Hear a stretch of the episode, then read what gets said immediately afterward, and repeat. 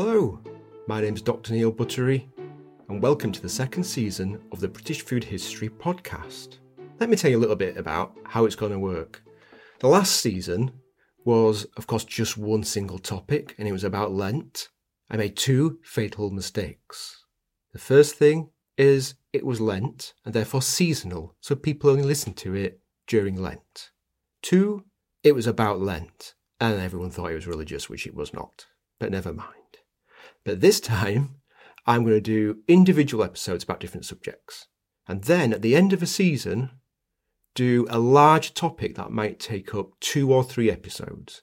And this season's special topic is, drumroll, eels. What, you might be thinking? A special topic on eels? That's nuts. Well, no. Believe me, there's a lot going on in the very weird world, and it is a very weird world, that of the slimy eel.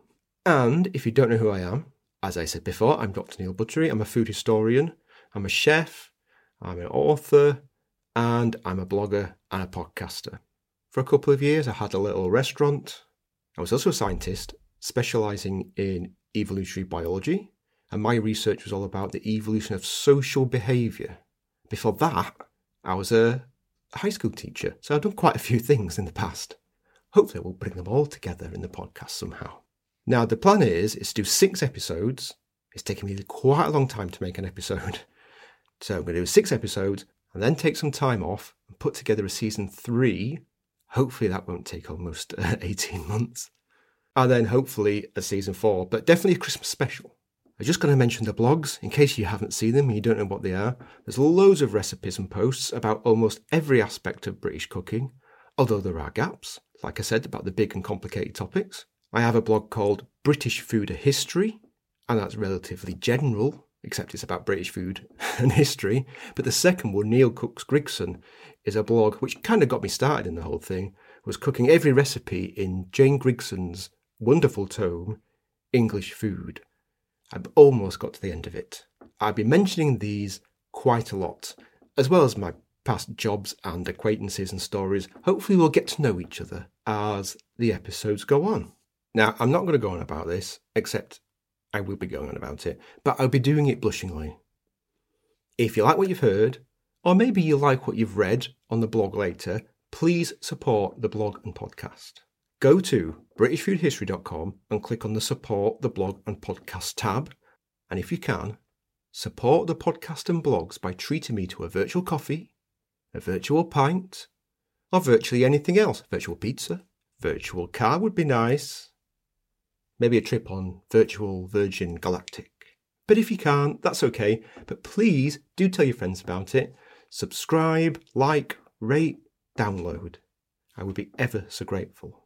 Alternatively, you could become a subscriber. For just three British pounds sterling per month, you get a load of extra stuff, including special features from the podcast, be they full length interviews, cut sections and skits, or extra recipes.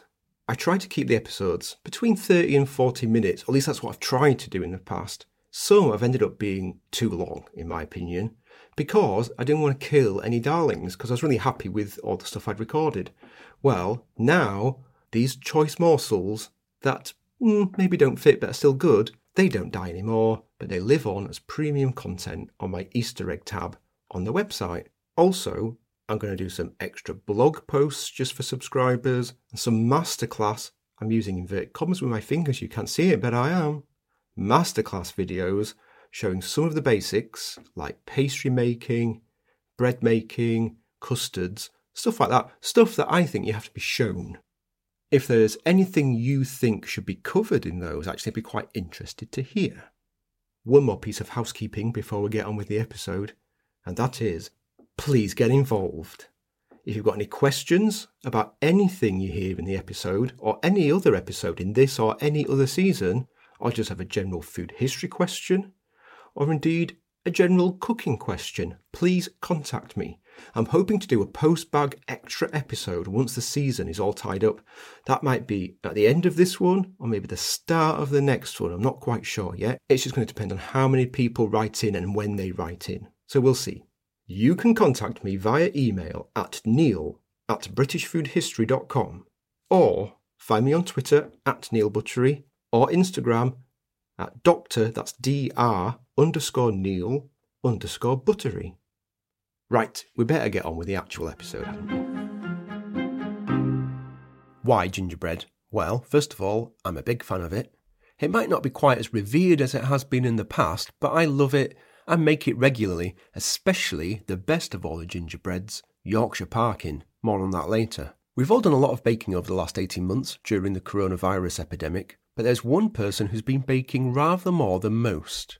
They baked a huge amount of gingerbread, so much so, in fact, that they wrote a cookbook on the subject. Now that's put us all to shame, hasn't it? Makes that loaf of banana bread a little bit less of an achievement, doesn't it? Earlier this year, June 2021, I chatted with food historian, writer, and chef Sam Bilton, author of the cookbook First Catch Your Gingerbread, which was published by Prospect Books in 2020.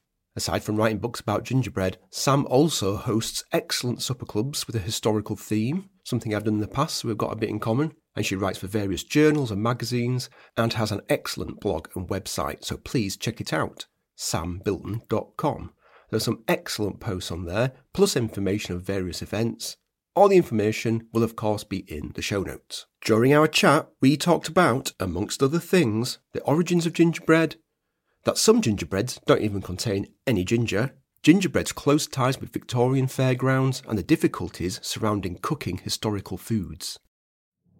Sam, thank you very much for joining me on the podcast today. I'm very grateful. Thank you for having me before we jump in to talk about the book, more broadly speaking, why a book on gingerbread in the first place?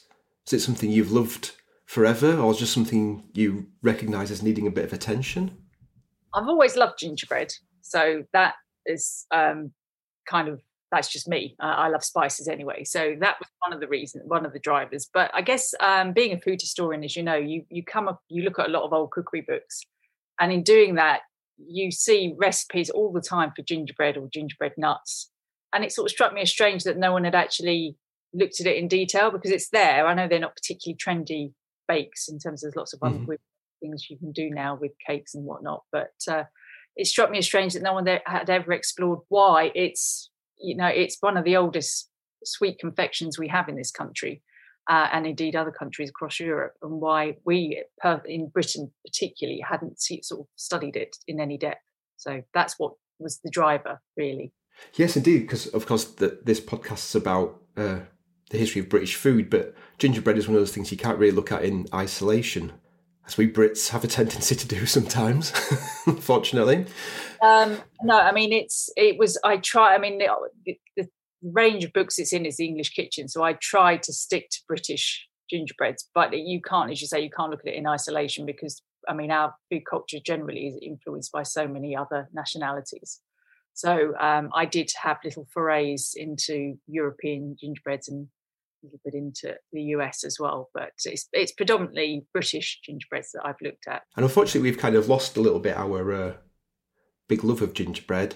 I mean, there's a few anomalies like you and I who really like it, but uh, it's certainly not as popular or as sort of coveted and what have you than other countries. I'm thinking of places like like Poland and, and France, really, maybe Germany that really love it. Obviously, gingerbread is it's still present in our you know daily lives. If you go into any coffee shop, you undoubtedly find a gingerbread man, um, sort of a generic shape but in terms of its significance in culture and you know we would i don't think many people would see it as a treat that it was or a particular anything particularly special these days um, which is a shame i think because i you know there's some absolutely lovely gingerbread recipes out there regional ones they're screaming to be rediscovered and made on a wider scale in my opinion. Yeah and there's a surprising diversity flicking through your book. There's a lot of uh, types of gingerbread that i'd just not heard of at all um, in fact, before we go on, I suppose we should answer the simple question, please.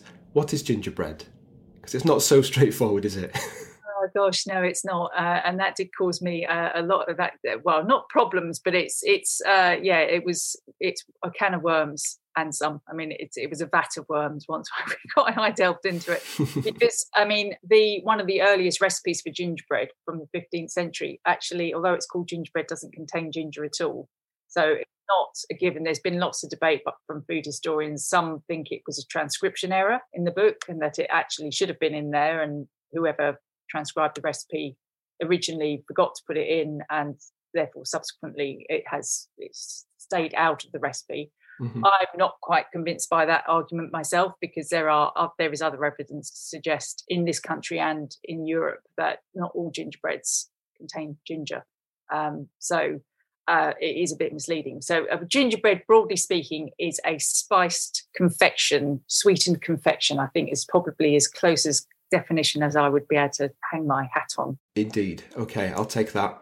Um, but going right back to the origin of gingerbread, we're talking what we're talking about. Is it something that would be familiar to to us today? Well, I mean, the, let's say that we've got the 15th century, the medieval recipe. So, um, and that is, you know, you can see, although there's no ginger in it, you can see where they were coming from in terms of um, the gingerbreads, how it evolved. It's again, it's clouded in mystery. I mean, there are some theories that it's based on a, a bread called pan mellitos. This has been suggested by some historians that it came from China and it was uh, something eaten by Genghis Khan's troops. Oh, okay. Uh, there is also a theory that it's Roman. Um, I personally had, had, didn't find any evidence to say that it was Roman per se, although the Romans did have spiced, certainly spiced sort of honey cakes, or they had honey cakes that may have been spiced, I should say. And they definitely did have make breads, obviously. But uh, yeah, it's again, it's one of those things that sort of it seems to have evolved over time. So it's it's got, I mean, the original European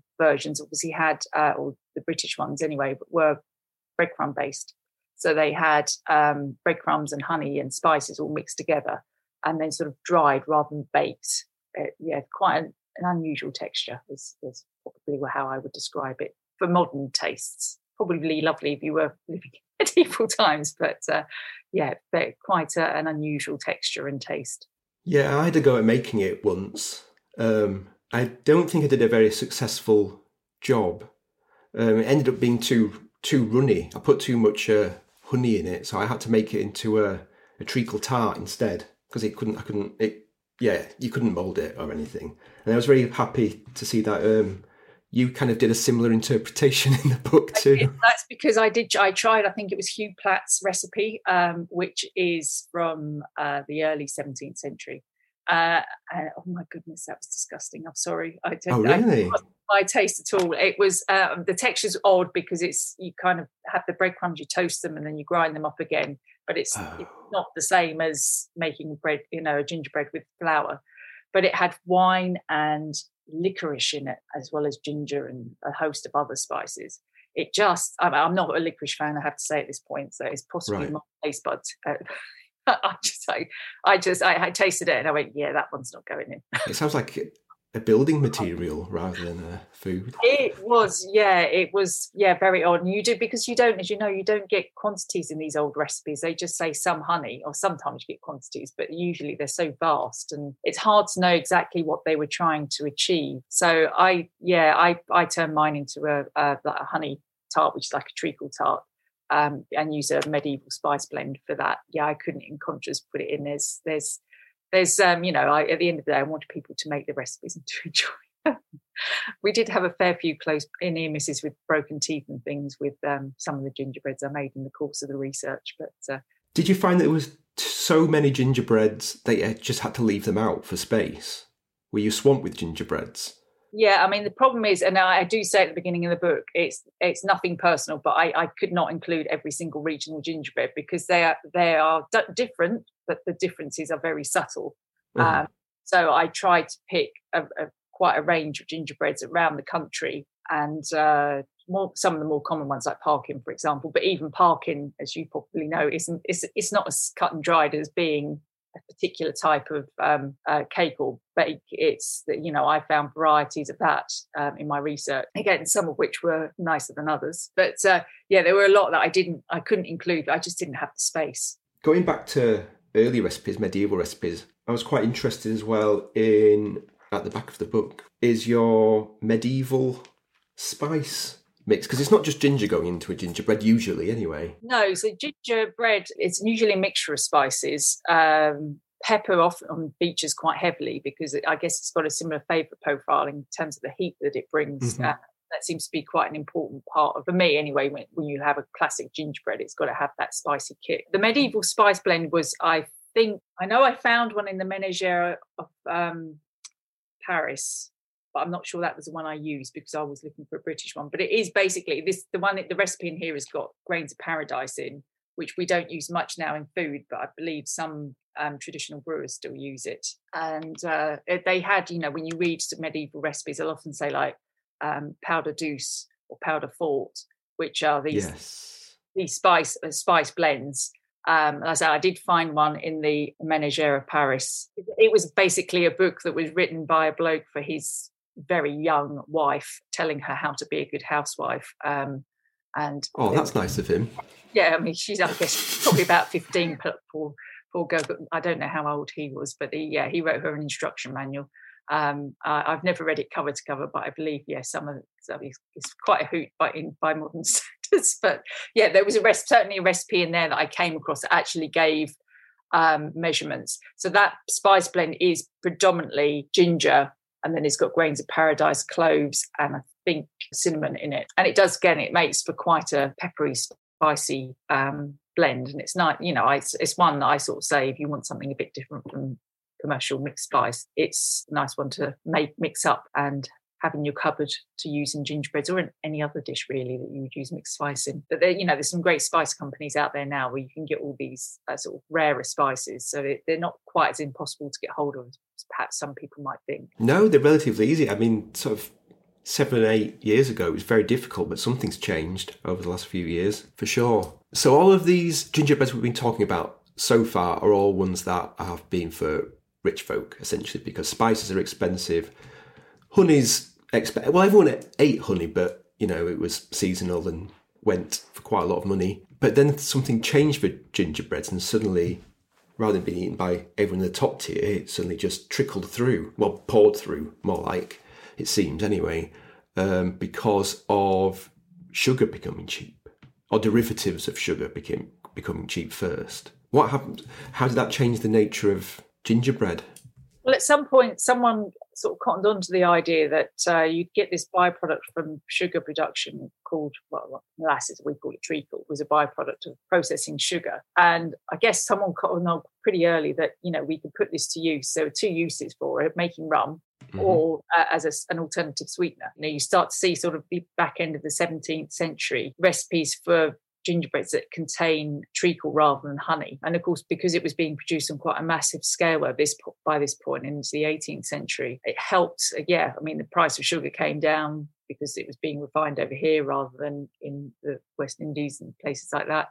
Uh, and then, of course, what, as the price came down, it became more accessible and you could make gingerbreads that were, you know, bakers could make gingerbreads, usually still for special occasions, though. I don't think it sort of became a, it's not like today where we go to the supermarket and we pick up a packet of ginger nuts and dunk them in our tea. I think for a long time it was still associated with sort of special events and festivities and things. Ginger nuts feature quite highly in your book. To be honest, it's something I'd never thought of in the past. You just kind of, like you say, you, you pick up some ginger nuts at the supermarket. I'd never thought about its providence at all. And uh, they're extremely popular, weren't they? Particularly, uh, I guess, Victorian eras where it reaches its peak. Yeah, they were really one of those things that you could buy. Um, like you know, we would go to I don't know fair now, and you'd buy donuts by the dozen or whatever, or bag of chips or something. Yeah. Buy gingerbread because they're much smaller than we think of a gingerbread nut now. They were sort of almost like a like an amaretti biscuit, Yes,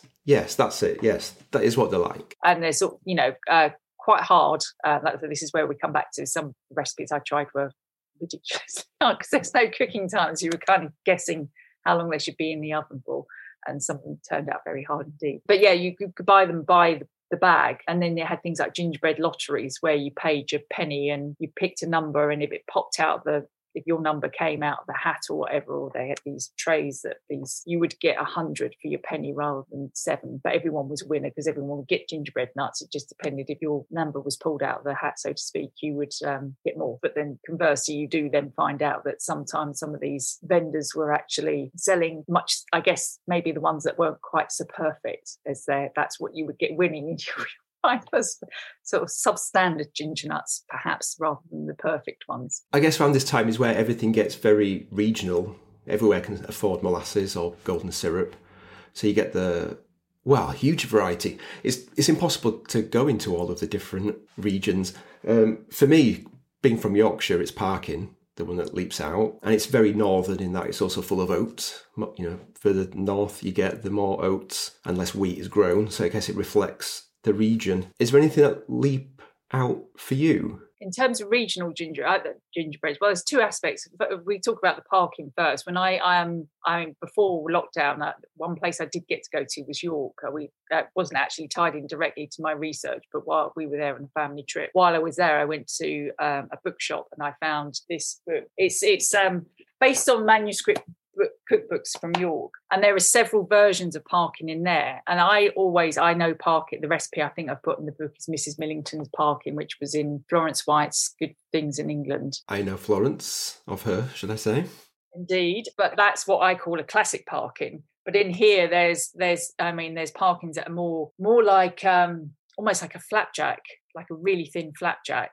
Um, in fact, it's quite interesting to talk about making recipes and being too runny. The first time I made it, it says, you know, you were supposed to make, I thought it was going to end up with biscuits, but it ended up all molding together because it just spread because oh, I guess okay. there was quite a lot of people in relation to the oats but that's you know is interesting because I think that is probably closer to the Parkin that uh, William Shakespeare, wrong William Wordsworth, uh, was eating. That you hear of Dorothy Wordsworth commenting in her diaries that he was he was after some gingerbread. Uh, gingerbread. Ah, okay, because because that, that's the Grasmere gingerbread, isn't it? I suppose it is. But that recipe, I think, all I can say is that of that recipe, to my best of my knowledge, dates back to the late 19th century. Now, whether I think the lady who uh, it's attributed to Sarah Nelson, I believe.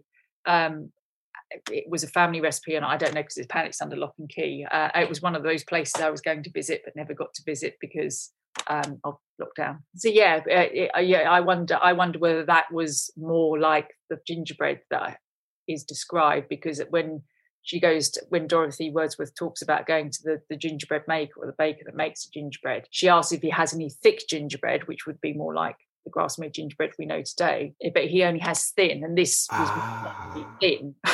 so it was very thin. I mean, not unpleasant, quite chewy, but um, somewhere across between a toffee and a flapjack. But uh, it was, yeah, it was interesting. Yeah, and it's so um, interesting that the history of uh, the British Empire kind of links into gingerbread. It's why things are expensive at first and then suddenly drop.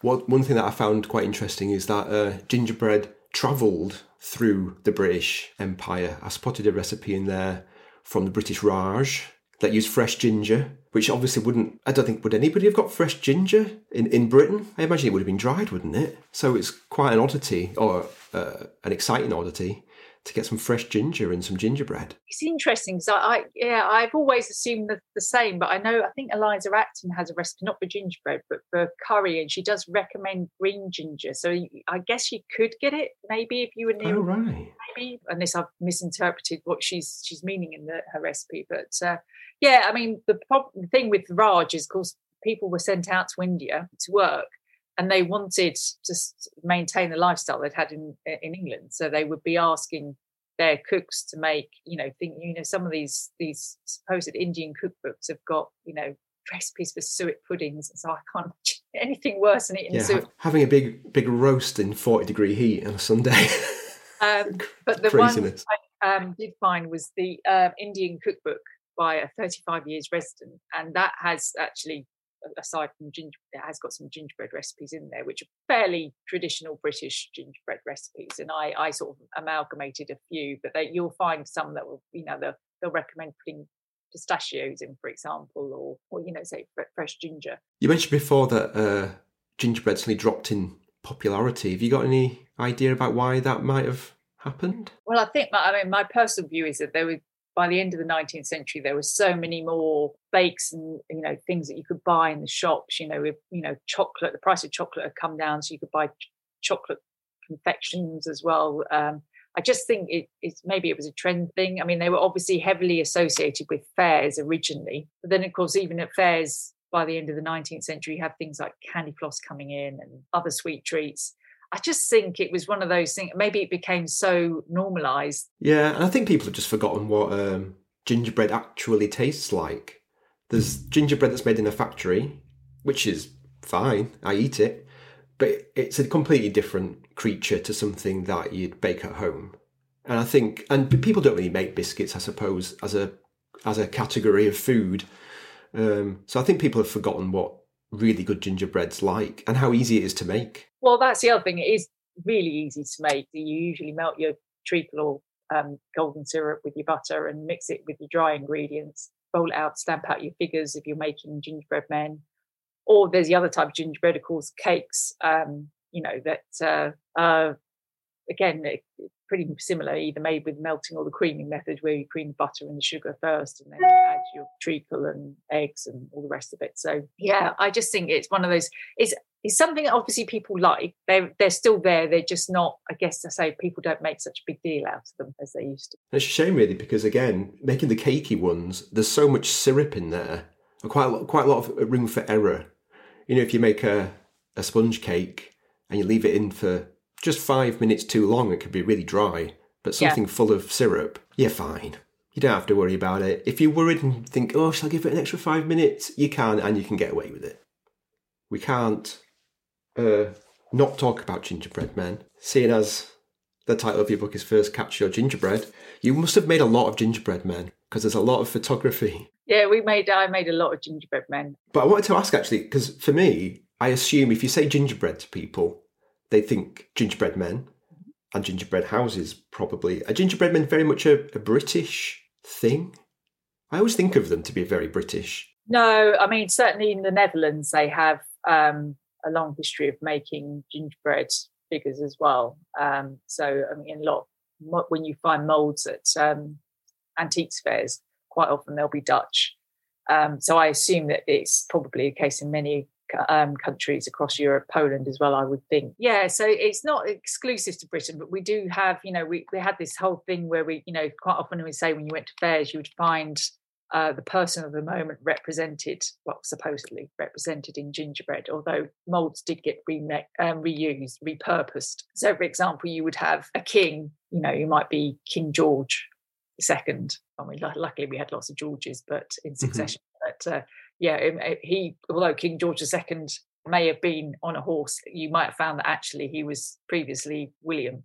so it sure. was, you know, it was one of those things that, you know, they would the repurpose molds and uh, sometimes obviously they're they're clearly linked you know might have a name on um, i've seen molds of ships for example and you can clearly see the name of the ship so i guess unless they were going to go to the effort of removing that you couldn't really repurpose those ones per se but yeah gingerbread figures were a big deal and they were covered in gold um, that gold leaf mm-hmm. form of gold leaf. There was a cheaper version that could be uh, made uh, that wasn't actually gold. That's where you get the whole term of licking the gilt of the gingerbread where they the figures were sort of covered in this gold leaf um, which again comes back to them being a really special thing. It was a big deal. It wasn't you know it wasn't just some sort of generic shape that you like you pick up today in a coffee shop with you know sort of raisins for eyes and stuff. It was you know they were identifiable as you know people that were particularly renowned at that period of time. Sure. I mean, I love making any kind of old recipe, but anything to do with advanced decorating, oh, I don't have the patience for it. I bought a gingerbread um, mold at an antiques fair, and I, I, I will have to confess I've been terrified. I mean, I have spoken to several food historians who use theirs, but I've been terrified to use mine because I'm like, what if it gets stuck? I mean, I can't get the sticky stuff out. Yeah, I'm not. I'm with you with complex decoration. Um, I, I found doing the gingerbread house for the book incredibly stressful. Oh, I was going to ask about that. you beat me to it. It was so stressful when I had to make it. Um, I think most people think of gingerbread houses you make them from nice thin biscuit but that is i tried that and that's that is even more stressful. Um, so i've got quite a thick gingerbread uh, that i use for my structure. But yes it was having to make the royal icing and then decorate the panels and then stick them together and it it, it took days. So you know i've been asked um, since the book came out if i would do gingerbread workshops house workshops and i'm like no no please no, make me do it again. I wonder how many people actually make one. Well, you can buy kits now, so you don't need to make the gingerbread yourself. You buy kits that uh, I, I did it with the kids when they were small. Okay, but that's only slightly reducing the chances of having an aneurysm, though. Well, yeah, quite, yeah, absolutely, yeah, um, yeah. It's it's a it's an odd phenomenon in many ways. People sometimes ask me if they'll to make cakes for birthdays and things. I just I say like, no. well, make a cake, but that's all you're getting. no, I think uh, with food, and I mean, it's nice to make food look nice, but obviously, I think it's how it tastes is the important thing. Um, and I know when you're making historical recipes, uh, uh, again, I, I, say in the book a lot, these are my modern interpretations because quite often historical recipes aren't necessarily as, you know, that they can be a bit of a stretch too far. I think Annie Gray said to me once, uh, 100% authentic isn't always 100% edible. Um, and yeah, she's absolutely right. Do you have any other projects coming up? Yes, so I'm writing my second book at the moment. Okay. Uh, on the history of British saffron. So, uh, prospect again. Mm-hmm. Yeah, so I'm still in spice mode, but uh, yes, looking at saffron this time. Oh, right. It'd be great to have a chat with you about saffron in the future. You're doing a lot of hanging around uh, Saffron Walden, are you? loitering? Because although I live in, I have lived in Sussex most of my life. My family are actually from Essex. My parents live um, very close to Saffron Walden. In fact, they both went to school there when they were young. So yes, I'll be going, uh, spending lots of time in Saffron Walden. Hopefully, going down to Cornwall um, as well. Yeah. So it's yeah. I'm hoping that this time, fingers crossed, that COVID won't get in the way. A huge thank you to Sam for sparing the time to talk to me about gingerbread. Again, her website is sambilton.com and you can find her on Twitter at SJFBilton and Instagram at Mrs. Bilton. They are really good accounts with some really fantastic photography too. Subscribers to my website can hear the full interview I did with Sam. Additional things discussed were gingerbread and folklore and fairy tales, recipe fatigue when writing cookbooks, and the problem of balancing modern cookery equipment and ingredients with historical authenticity. We also went off topic a few times, but it's all interesting nuggets, I promise you. I just want to try and keep the regular episodes to 35 to 40 minutes. Now, we need to look at parkin. It was mentioned a few times in our chat, and I mentioned it in the introduction, but you might be scratching your head as to what parkin actually is, so just let me tell you a little bit about it. Parkin is a strongly spiced, sticky gingerbread cake flavoured with treacle, golden syrup, and dark brown sugar, and it's traditionally eaten on or around Guy Fawkes Night. That's the 5th of November, also known as Bonfire Night in Britain. And for me, it really makes that day complete. It really feels as though parkin has just always been and is as old as time. But the earliest mention of it I can find from a primary source is from 1842. The recipe probably goes a little bit further than that, though, maybe 25 years it was most likely created sometime during the Industrial Revolution by working class folk because oats and treacle were important staples of the diet at those times. The word Parkin was a popular surname in Yorkshire and it means Peter. And there are other Parkins too, such as Lancashire Parkin, but it doesn't contain oats and is not, in my unbiased opinion of course, as good because of it. Okay, let's talk about ingredients a minute. There's a recipe for this on the blog, but I want to talk about ingredients a moment. Any non Brits may not be aware of two of them black treacle and golden syrup. Now, black treacle is an easy one because it's just another name for molasses. However, in North America, many recipes that ask for golden syrup suggest using corn syrup as an alternative. Please, please, please do not do that. They are incomparable, you cannot switch them, Find a shop with a British aisle in it, or go online and get the real thing. It is worth it. Accept no substitutes. The history of Lyle's golden syrup is also an interesting one, and there's a post all about that on the blog too. Also, the medium cut oats can be tricky to find sometimes. These are whole grain oats that have been ground up. They are chewy and they are nutty, but tricky to buy in supermarkets for some reason, even though they crop up quite a lot in recipes. Health food shops and zero waste shops always seem to stock them though, and they're very easy to buy online. If you really can't get hold of them, you can use porridge oats. Porridge oats have had their little whole grain overcoats removed and they've been steamed and flattened between rollers, which is why they're called rolled oats. It wouldn't quite be as good, but it would still be delicious. Go straight to the blog if you want to find the recipe. Have a look in the show notes, the links to the recipe are in there, or just go onto the blog, britishfoodhistory.com, and type it into the search bar, you'll get there straight away. It's an easy one, a bit like what Sam and I were talking about before, because uh, you don't bother with creaming butter and sugar and that kind of stuff. You just melt the butter and all the sweet ingredients together, pour that into the dry ingredients, mix up with a spoon or balloon whisk, something like that. You don't need an electric mixer. Beat in the milk and eggs. It's the perfect beginner's cake. One last thing about parkin, almost as important as getting the ingredients right, is the aging of it. No matter how tempting it might be, do not eat the parkin on the day you have made it. It needs to be kept in an airtight box or tin for at least four days. The cake needs a little bit of time for the flavours to develop and for it to attain that kind of unique, crumbly stickiness that no other cake has. I heartily recommend it. Well, that wraps up episode one. It's time to go already. Thanks again to Sam for sparing the time to have a chat with me about gingerbread don't forget to check out the blog where the full length interview with Sam now resides. Also, don't forget if you've got any questions or queries about today's episode, or, like I've said before, any episode, or you have any question about the history of British food, please email me, neil at britishfoodhistory.com, find me on Twitter, at Neil Buttery, or Instagram, doctor, that's dr underscore Neil underscore Buttery. I shall be back next week, dropping another episode next Sunday. Sunday seems like a good time for new episodes, right? Just before the new week begins? Anyway, right or wrong, I'll be looking at England's first cookbook, Forme of Cury, written in the late 14th century. It appeared last season, rather briefly, but we're getting a whole episode devoted to it. I shall be talking to Christopher Monk, who's a medieval scholar and he's trying to cook as many recipes as possible and he's going to try and update them to modern equipment and palates. And yeah, it's a really interesting chat. You're really going to love it. So, till then, don't forget to message me if you've got any questions. See you later.